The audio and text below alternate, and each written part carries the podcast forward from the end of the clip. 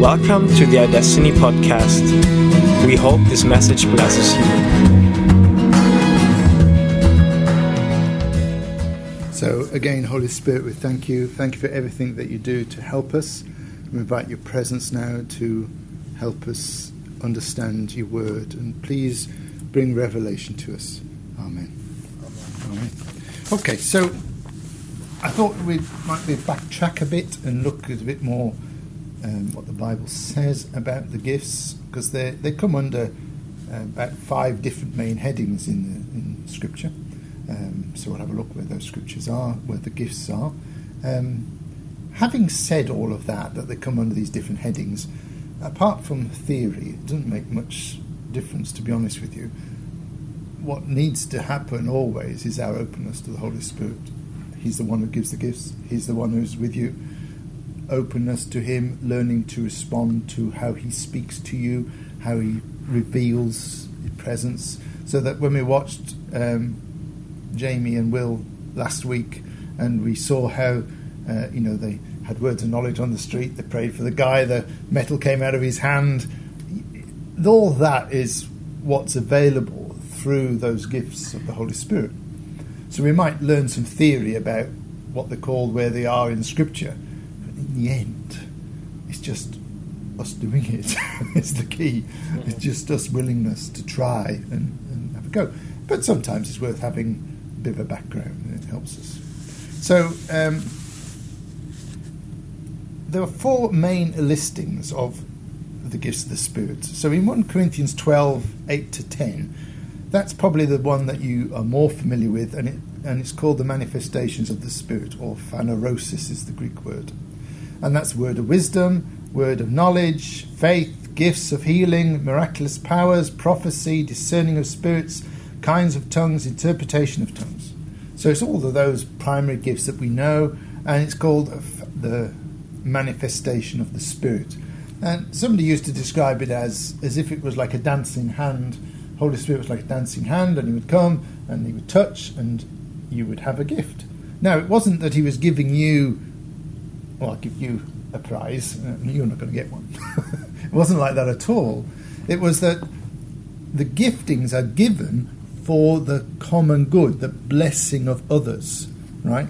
Through that whole concept of love. So, love and compassion is what's motivating us. There's an impossible situation in front of us, like we were just talking about your dad. We were learning that we live in the heavenly realm all the time, and what connects the person with the, the problem to the heavenly realm where all things are possible, right? Are those gifts of the Spirit. And they're given as and when that's needed. So if you just sit there, never ever think about, oh, I think I might pray for somebody, or I'll give a prophecy, or if you're never actually motivated to pursue, as it says in Scripture, to pursue the gifts, you probably won't see any. And that's where it will be. But as soon as you start to walk with a heart of love towards someone, and you realize, gosh, this is a problem they have, this is an issue they have, you you are the conduit for the Holy Spirit to then come with a gifting. Some of those giftings develop into ministries, and you could probably name people in Germany that you feel have uh, ministry. We can name people here in this country you feel like have ministries, you know, and you see that in 1 Corinthians 12, verse 28 apostles, prophets, teachers, miracle workers, gifts of healing, helps, administration, tongues, you find that these giftings and ministries just overlap. Uh, it seems that the gifts, uh, the phanerosis, manifestations of spirit, are given to anyone who's like sticking their hand up saying, hang on a minute, I need to prophesy here. I need to pray for healing here. I need to, you know, you're sticking your hand up and the Holy Spirit's giving that gift to you ministries come as you've done that many times. Uh-huh. The rest of us go, he can prophesy him. and we might even go to you, he's brilliant at prophecy. We're just going to go, give us prophecy, please. Because we know that you are in that response. A bit like Shawn Bolz you go, he knows how to give words of knowledge, right? And so a ministry develops in that person. It's not that they're only restricted to the word of knowledge, it's that it's become very effective in them. And a church recognizes where gifts are in people because they see it. And then if you're living in a in a nice environment where people are given the you know go for it sort of culture, then you find that that develops into a ministry within them. Um, in Romans, Paul talks about, in Romans 12, verses 3 to 8, he talks about the charismaton, which is the gifts of grace um, prophecy, serving, teaching, exhortation, giving, organizing, mercy. You can see there's a whole spectrum of um, gifting. And remember this one about organizing. When we had the dance group, and uh, in the early days of the dance group, we were putting together uh, dramas, and the, one of the first large drama that we did was called the Passion Play. And um, we had been invited to go and do the Passion Play at the um, YMCA in Manchester. At that time, they had a very large building in, in Manchester. And we were invited. Um, Young Men's Christian Association. Okay. Oh, right. So it's not the Youth Hostel Association? Well, I think it developed into that. Oh, right, okay, I see. right. So um, we were invited to go along to do the Passion Play in, in their big building in, uh, in the centre of Manchester. And I was asked by June to go and recce the place and sort out how we would do the Passion Play. Now, you've got to remember, I have never done any drama in my life. I had been co opted in to be a centurion, to dress up as centurion and say things like, make way for Pilate, you know, and to put Jesus on the cross. But it wasn't a big speaking part, you know, it was just like stand there with your Roman soldier's uniform on and look important. uh, so I had no idea, no clue about how you do drama, none at all, right? I wanted to do this passion play because I felt it was going to be something quite special. Um, so I arrived at the building and I sat down. They had a, a stage, uh, well, a small thing that would look like a stage, and then a bar area and seating and whatever. And I sat down and I thought, I have no clue what I'm doing. I don't know what to do. So I said, Holy Spirit, please, could you help? Not really understanding that there was a gift of grace called organising. And I sat there and I could see, it was like it was a television show I was watching. I could see where we would have to put all the costumes, where the cross would go. Remember, the cross comes up like seven foot high, so you've got to have a ceiling height that you could do it. Um, where the actors would go, where they would come on, um, stage left, stage right I had a clue about those words were before, but that's I've just I could see it as this television show. So I was able to go back and say to people, you do A, B, and C. Uh, Trevor, who's Jesus, you must go over there. You'll be coming out of that door. You put the cross over here. Put the change of costumes here because you're going to have to change to, into the next part. Some people did three or four parts, and it worked perfectly. And I did it from then on in, and wherever we were, um, uh, Strangeways Prison we did it in, so I just had the same job again. And it was, I kept just seeing this television screen. I could see how to organise it.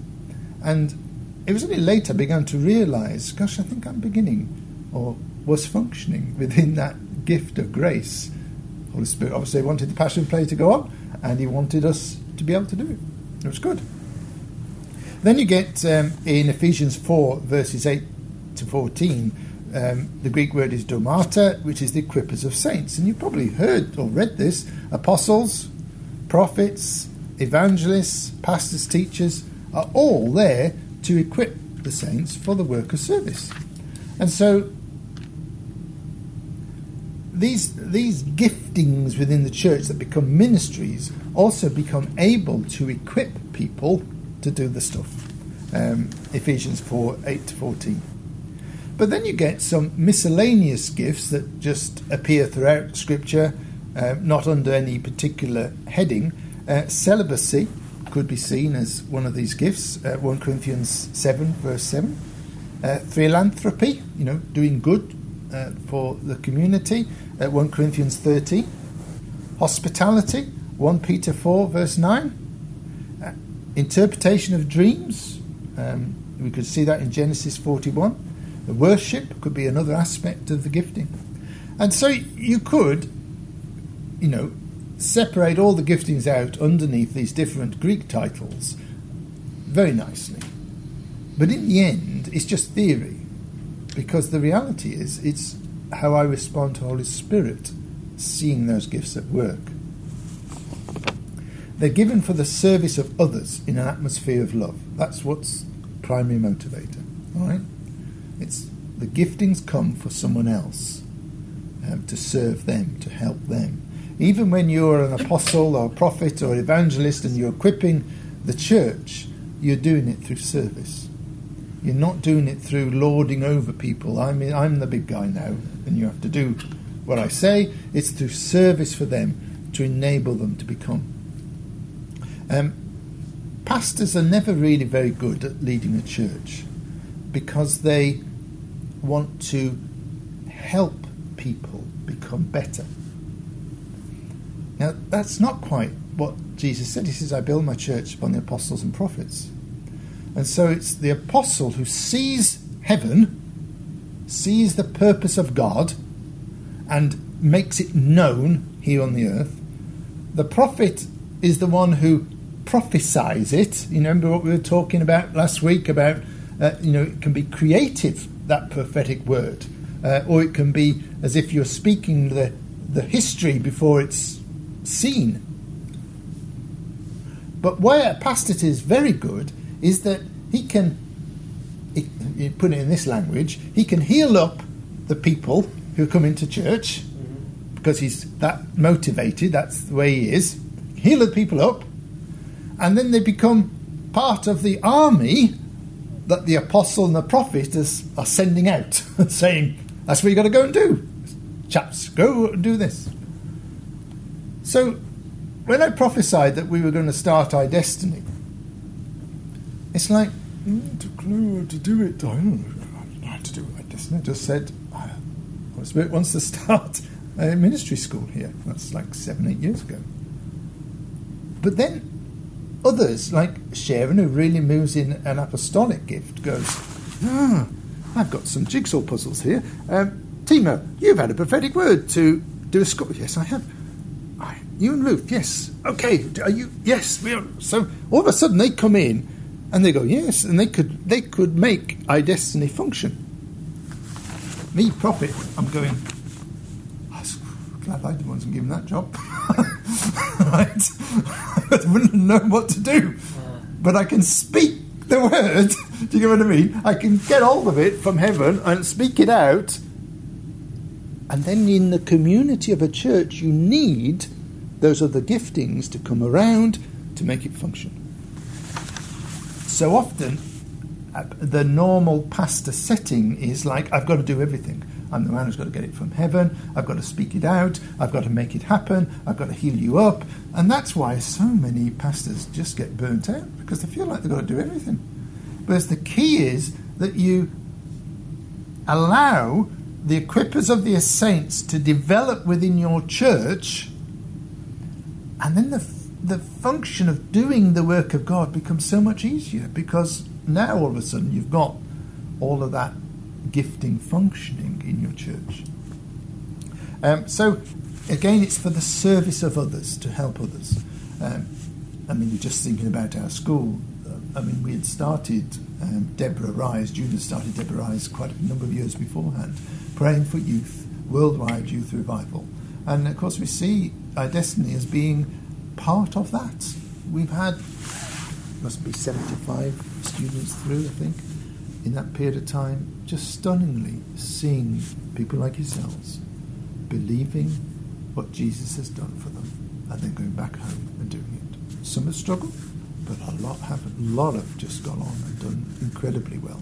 Um, and that's the encouraging thing for me is just seeing you grabbing hold of the truth and walking home with it and finding what's it Um, you don't possess the gifts; they're given. You receive them. It's like you receive them from the Holy Spirit for the person who needs them.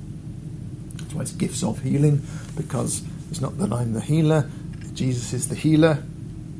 The Holy Spirit gives that gift of healing for the person, and you just become the conduit for that to happen. But as I said, the more and more and more of it happening, the more you recognize there's a ministry in this person, um, and God is blessing and honoring that ministry. Okay?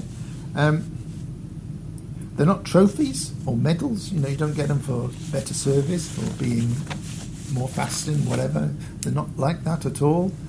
As I said, to keep for the service for other people. And you can receive gifts irrespective of your maturity or responsibility. So it's not that it's only the leaders in your church or your youth leaders or your, your youth pastors that get those gifts, it's any person. As soon as you've given your life to Jesus, you're filled with the Holy Spirit, you're the fullness of the Holy Spirit's available. And as we learn to make those brave steps and take the risk, we start to find that the Holy Spirit comes alongside you and starts to equip you. And you start to learn His language, as I keep saying, it's something that we do have to learn.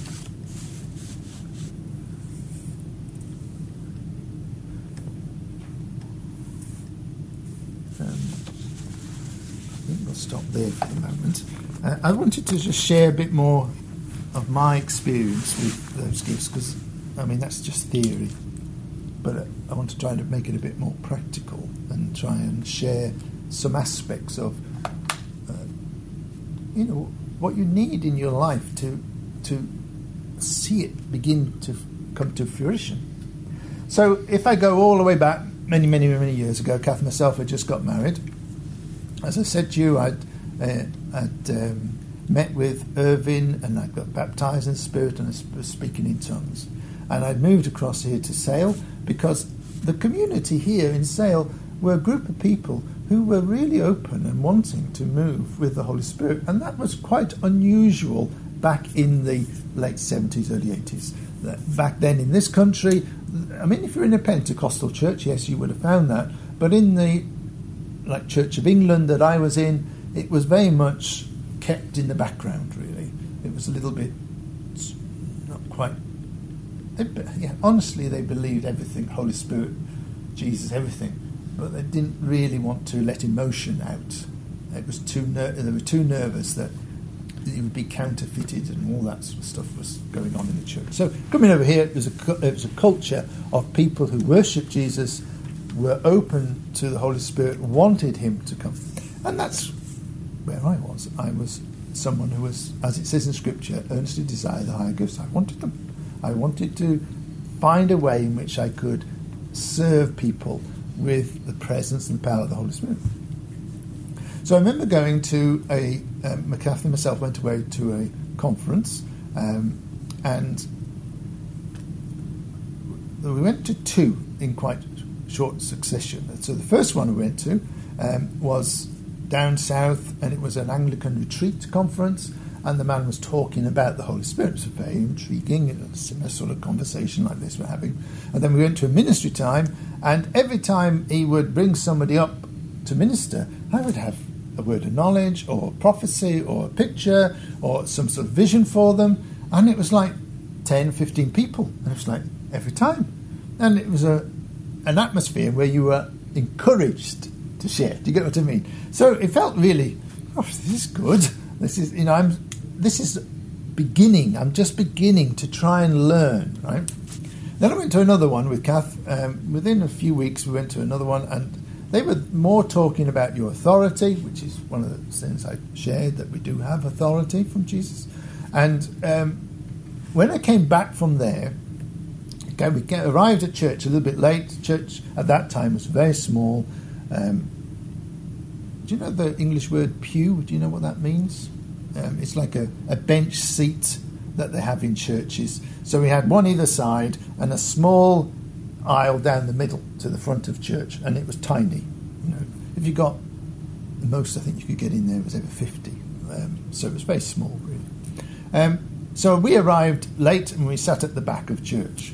Um, I think worship was going on when we arrived, and I felt, oh, the Holy Spirit wants to give a prophetic word. Now, our culture at that time was prophecies were uh, one person would speak a word to a group of people, not in the way that we've been trying to help you learn, i.e., an individual to an individual.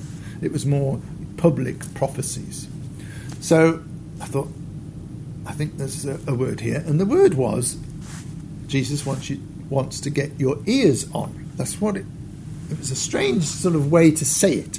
Jesus wants you to get your ears on, but that's what I said. And of course, there was no reaction in anybody. Nobody went, "Oh, for me, I want to get my ears on," or anything like that. There was just like, "Okay." but um, do you remember I shared with you about how it used to be Barnabas and Paul until the instance when Paul speaks to the guy and tells him that he's going to be blind. And from that point on, it was Paul and Barnabas. And I said that there are occasions when the giftings that are always in you seem to explode because you've taken a risk. And in taking the risk, it like it multiplies, it just develops. And looking back, this was one of those occasions. So I felt to prophesy. So I stood up and I said, Jesus wants you to get your ears on. And I sat back down. And then I realized that nothing was happening. And I thought, if Jesus wants us to get our ears on, surely, uh, and uh, what I meant by that was that we were going to hear his voice and be more confident in hearing his voice. Surely there must be a response from us, or at least from somebody. It can't just be, oh, that was nice. but there had to be some response. So I remember getting up and walking down the front, which was not really me. We're going back many, many years, so it's not really me to go and do that.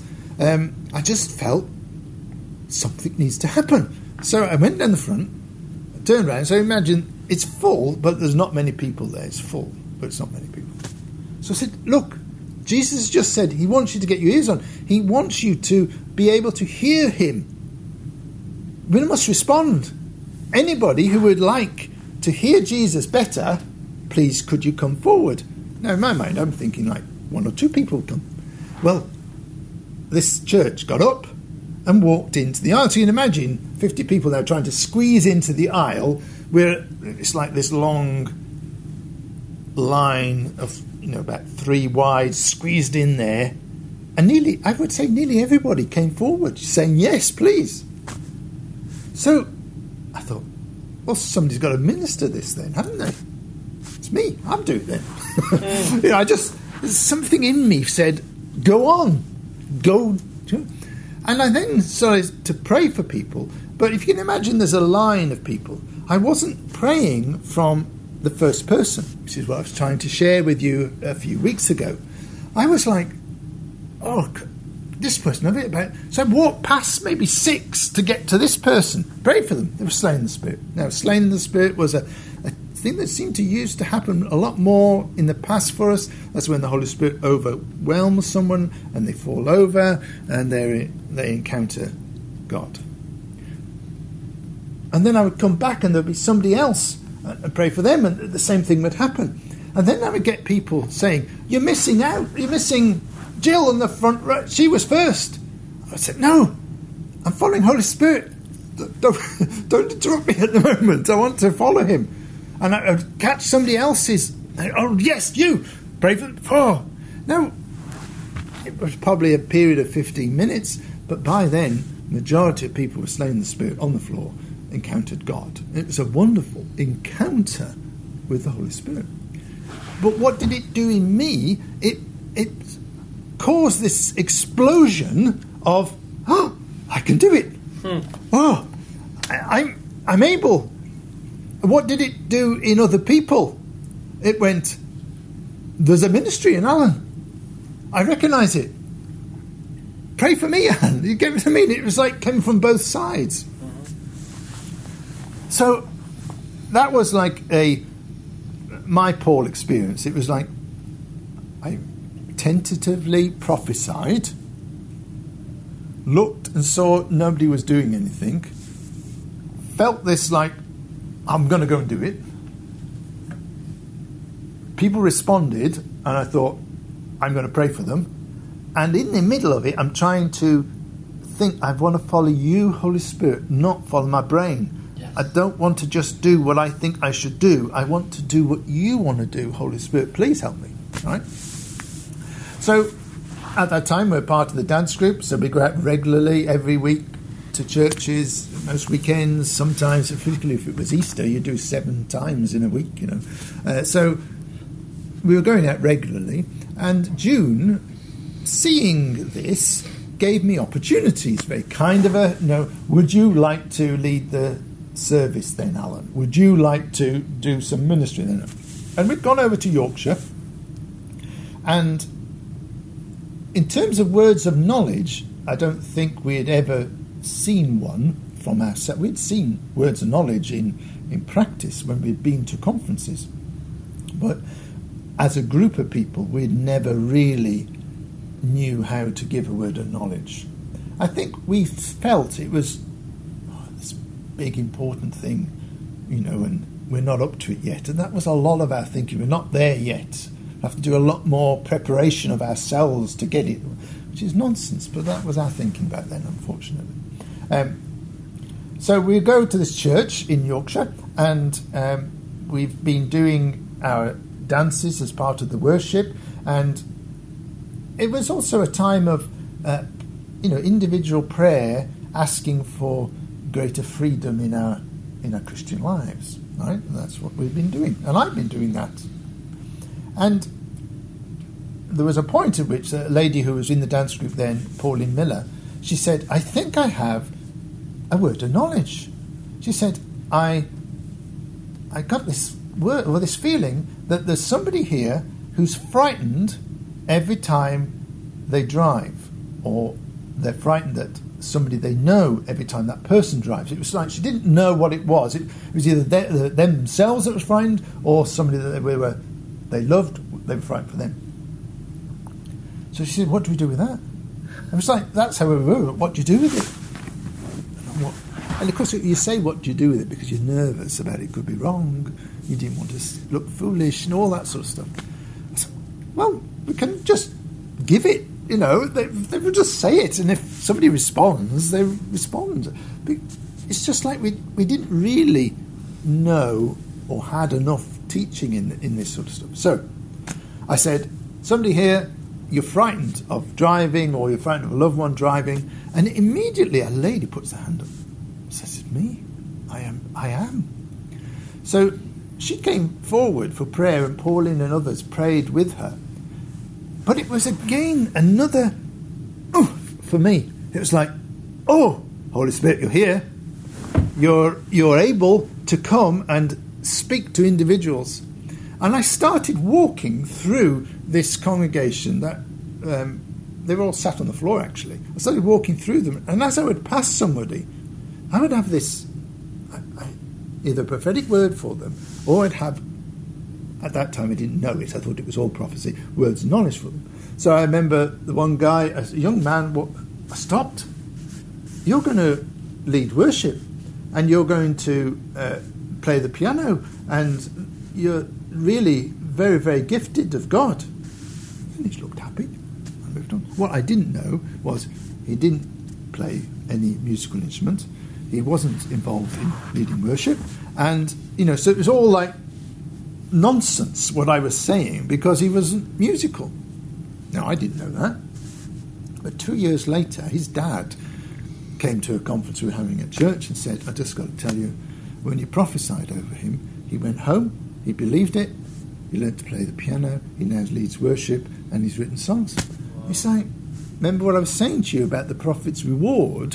When you speak that word, it contains within it the ability to do the things of God. And when the person adds their faith to it, oh gosh, incredible stuff can happen. And it's that learning to respond to Holy Spirit when He's around you and and doing and saying the things that are right.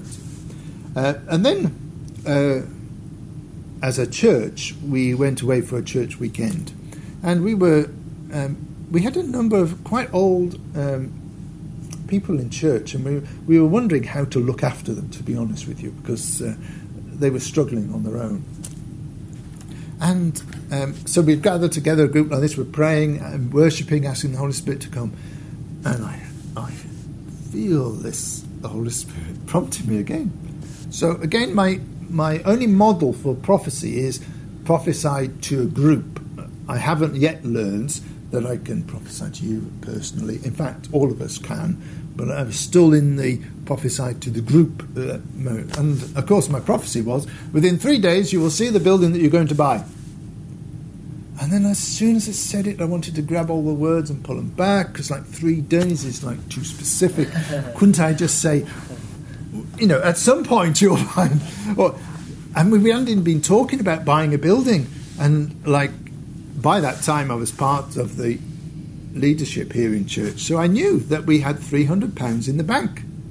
You're not going to buy a house with £300. So I, it's like I knew those things in my brain, but the Spirit was saying, in three days you're going to uh, see the building you're going to buy. Now, people like June and my wife, for some unknown reason, believed me. and they went walking round the streets in Sale looking for the building that we were going to buy. And they go down uh, Southern Road, and there is this um, 72 houses that are joined together, so two semi detached houses, large amount of ground,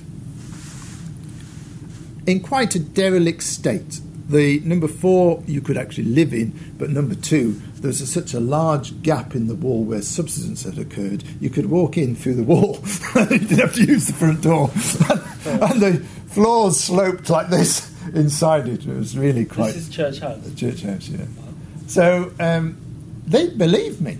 They said, "Well, God's spoken, hasn't He?" That's it really. I don't know what I want to believe in. God spoken. I'm just sharing with you how, the emotions I had. It's like it seems to. All right. So, but then remember we've read about gift of faith. Ken Wilkes. Really honour him for this. He has a dream.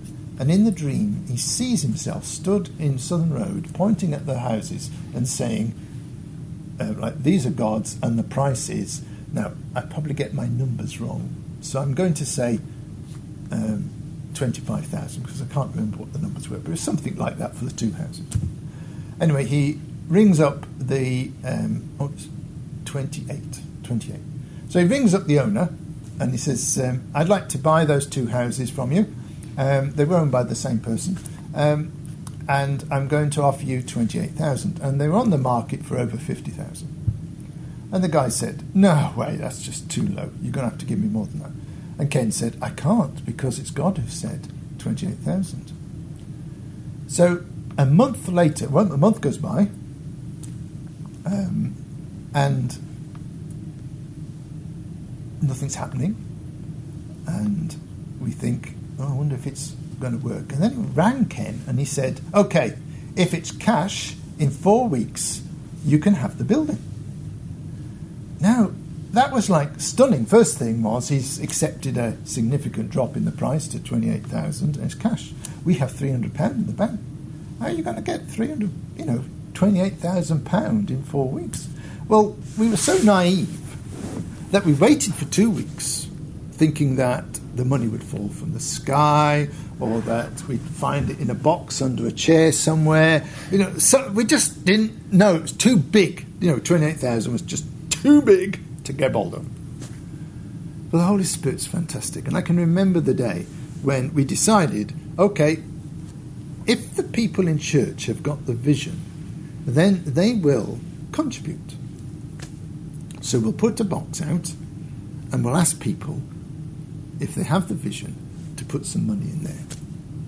So I, I was had a, uh, I was a civil engineer, I had a well-paid job, I knew how much me and Kath could afford to put in that box, and I knew how much we'd put in.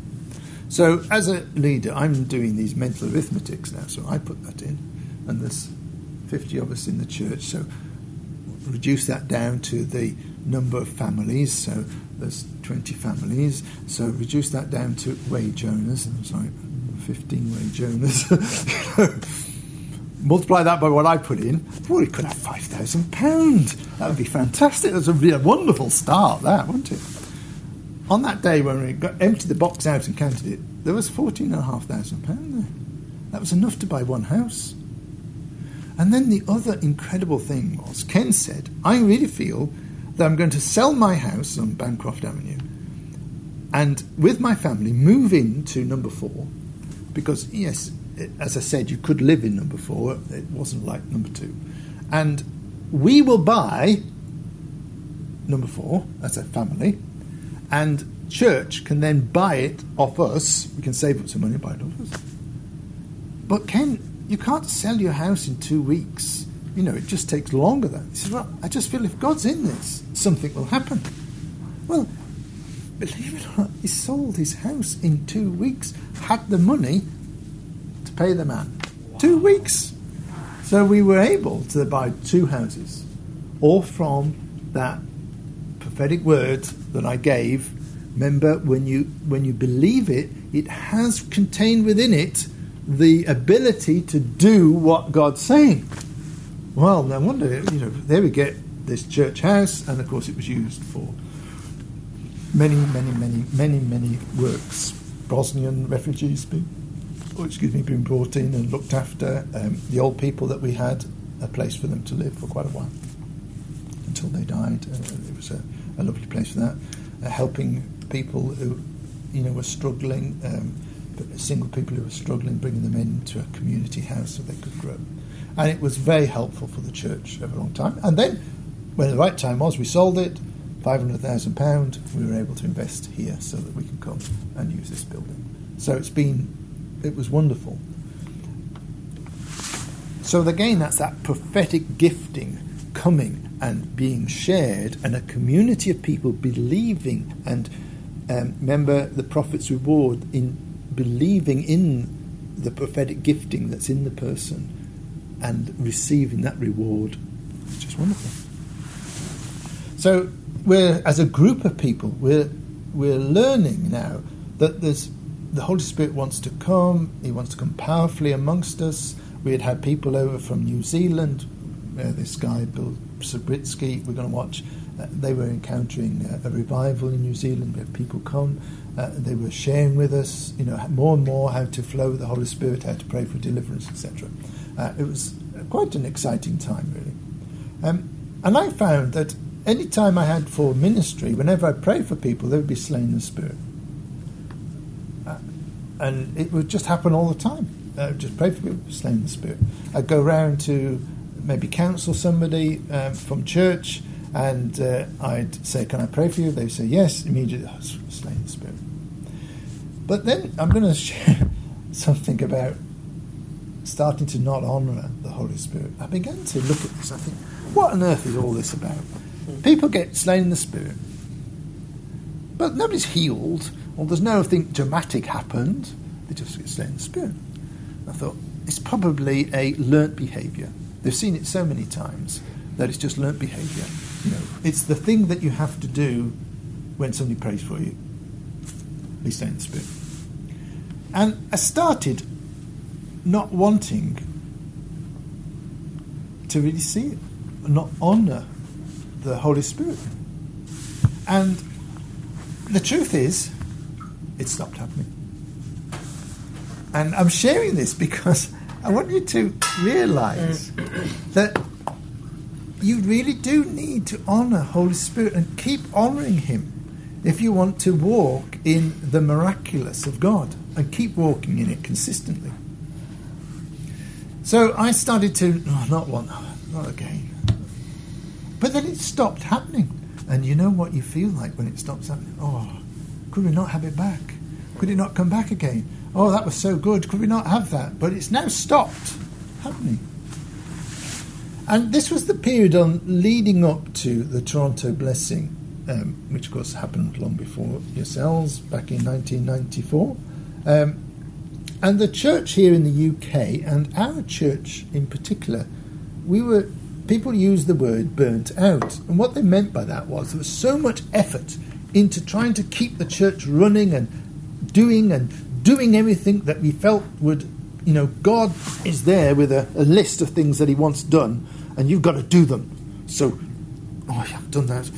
Uh, we haven't done the streets, got to do that. We haven't done the homeless, got to do that. We haven't done prayed for the, the sick, we haven't got to do that. And you had all of these lists of do's that you had to do, and people were just getting fed up with it, I think. And um, more that presence of the Holy Spirit was being not there, not feeling it was there. And then Toronto happened, and you started to hear that there were manifestations of the Spirit of God. And you heard about laughing in churches, you heard about shaking, you heard about wherever, you know, whatever the Toronto blessings talked about, there was this presence of God coming. So, as a church and as an individual, I started to want to go, went to Toronto um, in 98. Uh, I felt uh, it was wonderful. Uh, the conference was good, but I felt I was a bit more of a observer. Oh, look what's happening there. Oh, look what's happening over there. But really not engaging with it. Yes, I got prayed for. It was great. But when I came home, it was still like didn't know. It was like sand falling through your fingers. It, it couldn't get hold of it uh, until I think it was 2000 and, 2002, 2003. Um, I went to the Father Heart conference, and somehow or other, it, being exposed to and ministered to that Father loved me made all the difference because all of a sudden the revelation came was if you don't get anybody else saved in your life, Alan, it's okay. I still love you. It's nothing to do with what you do, it's because of what I love you. well, that was like, what? It took the pressure off. Uh, but then there was prophetic words over me that you'll go home and you'll carry this with you and it will go to your family and to your church. And again, I believed it. And I came home and I started to pray for people, and they were beginning to be more filled with the Holy Spirit. It was a thank you, Holy Spirit, for coming back. That's what it felt like. I am sorry that I dishonored you about falling in the Spirit because when I, when I realized what was happening in Toronto, I mean, they would call it soaking. So Holy Spirit would come on you, you might just shaken a bit, and then you would lie down and you would soak in the presence of God and the encounter grew and matured. And I was thinking, gosh, five years ago it was happening in our church, but we just didn't know what to do with it. We just oh, left the person on the floor. Or we did the strange thing, which was to get a cloth and cover them with it, you know, so they'd be respected. Or it was just odd stuff that we did. But we didn't do. So more of you, God. Fill me more. I want more of your presence. I love this. I honour it. Let's have more of it. And we learned that through Toronto to just honour the presence of the Holy Spirit. As the years have gone on, I mean, that's 1994. We're in 2017. I was only speaking to somebody yesterday who was saying, Oh, I'm longing for the Toronto blessing. It was so lovely. I miss it. I miss it. Well, why do you miss it? Well, because we've got everything now. We don't need that anymore, do we? I said, Nonsense. You are con- it says in Ephesians to be continually filled. It's ongoing. Invite him. Yeah, but if Jesus has done it all on the cross, we don't need. I said, You do. That's what he says to you to do. Invite the Holy Spirit to come. He is infinite. You're finite. You have him all, but there's more of him. It's just a mystery. You have everything of him, but there's more of him to come. And it will always be like that. So, while after that Toronto blessing, um, you know, still a I might got my times right. I think this was still happening at that point. Um, I remember going to a church in Stockport, and um, we'd been invited to go there and do what was called the Holy Spirit play. And the Holy Spirit play was about the Pentecost coming of the Holy Spirit. Oh, but I was in a mood. I really was in a. I don't know why I got out of bed wrong. I think I was in a real mood. And I'd been asked to lead the whole service. So beforehand, meeting in the church, you know, um, Andy says, uh, "Okay, Alan, uh, what worship songs? How long do you think the worship should be? Any ideas of worship songs?" We're not having any worship, Andy. Um, if this plays good, it'll do it. And he's looking at me, really, totally bemused. okay, Alan, so what are we going to do then? We're just going to do the play, and that's all. Okay, and everybody's like, what on earth's wrong with him? You know. So I go to the back of church and I say, God, I do not know what's wrong with me at the moment. But what I do know is that you are with me. So I say sorry to you. I don't know why I am behaving like this, but I am. I just say sorry, and I just invite you to come, and uh, we'll just see what we see. I'm,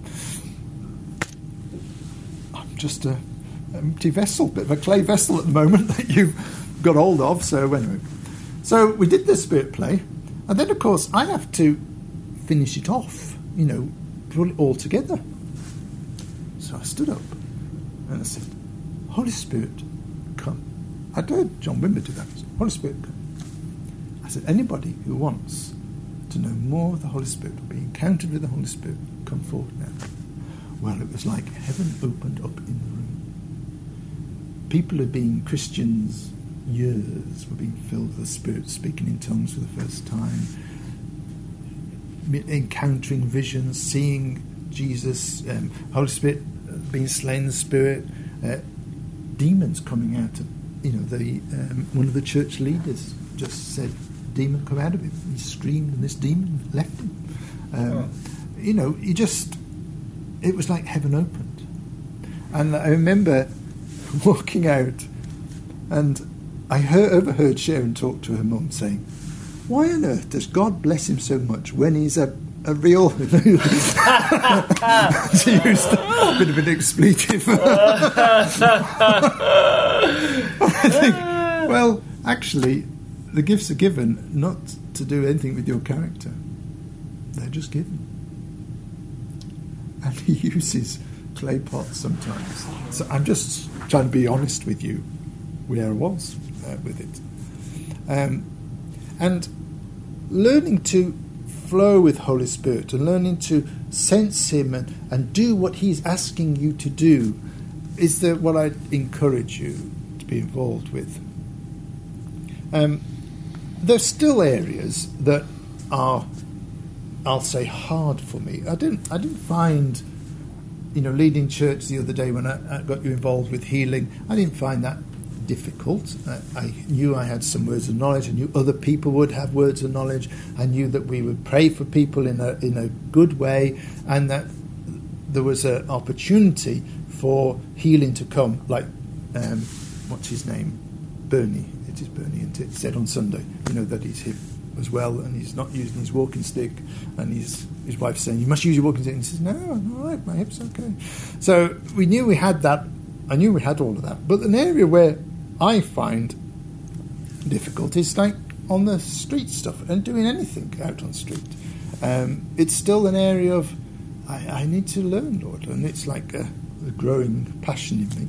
So I remember one school, um, Alice and Hannah were on the school, and um, they went away for the weekend up to um, York, and they were with a church in York, and they were going to do some uh, work in the streets in York. And me and Kath decided we'd go with them and we'd stay in a nice posh hotel rather than on the floor where they were. And uh, we would meet them in the centre of York and fun. And Irvin was leading the group, Irvin and Tony. So um, I'm there in this square and very, you know, Hannah and Alice and others are, are doing various things in, along with the church there in York.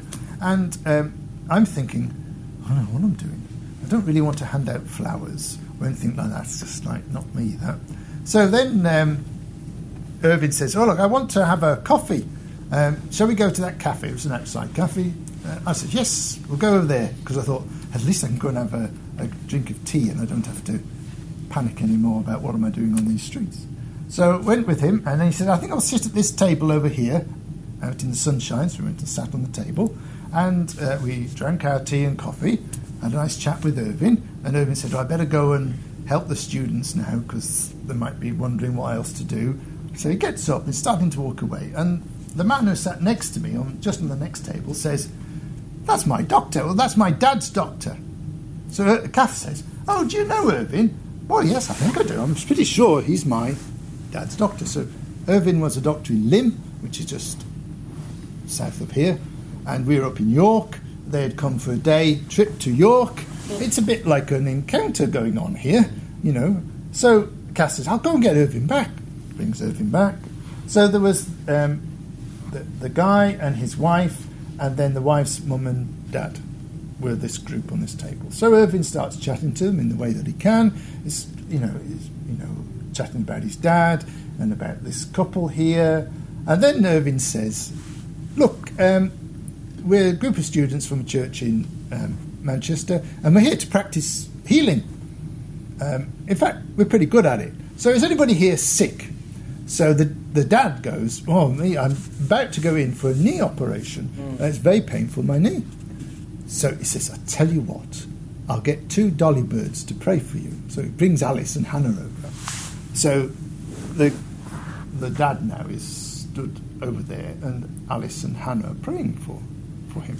And Irvin's chatting away to this girl. I'm chatting to the guy. He's a photographer, professional photographer. Business is struggling, etc., etc. That's what's going on. All of a sudden, the the dad is stamping his foot on the floor. It's healed. All the pain's gone. It's it's amazing. It's all gone. I don't know why. How did that happen? What did you do? so the the the mum goes.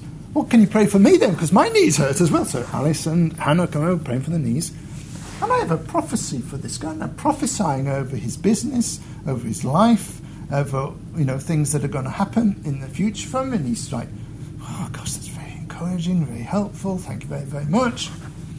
And I, I came away from that thinking, I want to learn how to do this on a regular basis. Uh, and I, I have to say, I haven't since then. I still like, I need Irvin or Tony or someone to help me. So I said to him, How did you know to go for a coffee then? How did you know to go and sit on that table? What was it? He says, Well, I just stood there praying, Holy Spirit, what do you want to do? Hmm, coffee. So I put the two things together, Holy Spirit and coffee. It must be the right. So then when we were waiting for the get the coffee, I said, Where should we sit, Holy Spirit? And then that table just seemed to jump out at me. So we went and sat on that table. And nothing seemed to happen, did it? So I wasn't disappointed. I just felt that, well, I was following you, and that's what I thought. And I moved away, and as soon as I moved away, it all happened. Hmm. And I thought that is, in a sense, what I do within church setting. What do you want to do, Holy Spirit? Now, oh, you want to do that, do you? Oh, that's what I'm doing. Oh, you want to do healings? Oh, we'll do it. Oh, you want to pray for toes? All right, got to. And you want dark nail polish? Oh, there's somebody here. Yes, responding. Yes, yes, it's me. I've got that, and my, my toes are problem. And I do that all the time within church setting. Outside, it's like it just switches off for me personally at the moment. They just switch off. Clue what's going on. Fortunately for Irvin, it seemed to all switch on. So, my what I'm trying to get to for you is, you will continue to learn how to flow with Holy Spirit. Just make that decision. I'm going to. It is always a risk. It's always a risk. When Irvin says, I get two dolly birds to pray for you, it's always a risk. Hmm. Do you get what I mean? Um, when you're prophesying over someone's business, it's always a risk. But if you don't take the risk, then you don't have any of those encounters. It just never happens. And the thing that uh, I think I shared before, I used to pray quite a bit for people to be healed, and then thought, it's, it's not worth. I mean, I haven't seen. I'd, I'd focus on what God wasn't doing. I haven't seen the cancer healed, or the blind see, or the deaf hear. I haven't seen those. And I'd forget to concentrate on what God was doing, all the lovely stuff He was doing. And I'd concentrate on what He apparently wasn't doing. And the result of that was I stopped praying for people and I thought I have to become more competent at it. And when I'm more competent at it, I can then start praying for them. And I remember avoiding, there was a family in church back then who had a, a, a sick daughter, and I avoided going to pray for this sick daughter because I thought I'm not competent enough to pray. And then when Kath had bowel cancer, I just wanted people to pray all the time. Come on, you need prayer. You want to pray? You pray. You have a go. Kids have a go. You have a go, kid. no problem. Sharon, you have a go. Anybody, pray for me. I just, and I never once went. You didn't do it, did you? You didn't sort it, did you? You prayed for me, but nothing happened. I never once did that. I just went, please pray for me. And I thought, it's been nonsense all this time trying to become more competent. What people want is that empathy and that care and that willingness to believe that Jesus is the one that brings healing. And let's just go do it, you know, because I cannot heal anyone. I cannot do it. Only He can. Mm-hmm. And if I just stay here, never make the step towards you, we might never, ever see that miracle happen. But when I make the step towards you, then there's the opportunity that it can happen. So that's been my summary of my earnestly desire the gifts of the Spirit and earnestly designed to flow with Him. And I've shown you some of my failures in it, and yet how His grace seems to override even failures. Uh, I've shown you how sometimes when you're prophesying, you feel like, mm, I wish I had never said that, and yet He can take it and create something glorious out of the thing. So, I mean, my words to you are start, try, step forward, have a go. Because as you do it, you won't know when the occasion is. It'll hit you. Um, what's his name?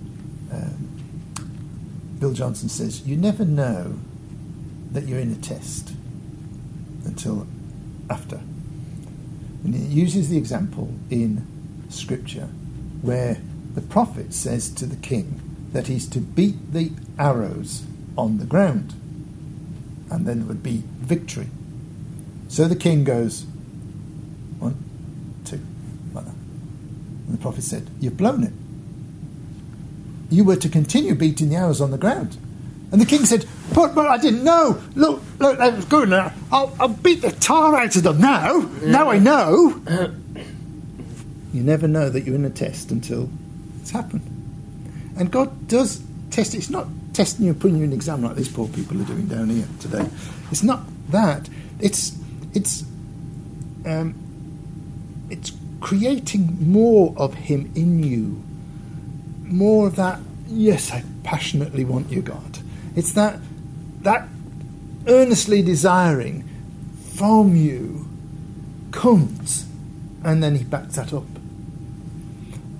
And so you get put into tests that you don't really know about, and, and even afterwards you think, was that really a test? And, and it's, I think test is the wrong language because it, it makes us think of an exam. You know, did you pass or not? Um, and it's really what what is your motivation? What is your heart's desire? What are you hungry for him?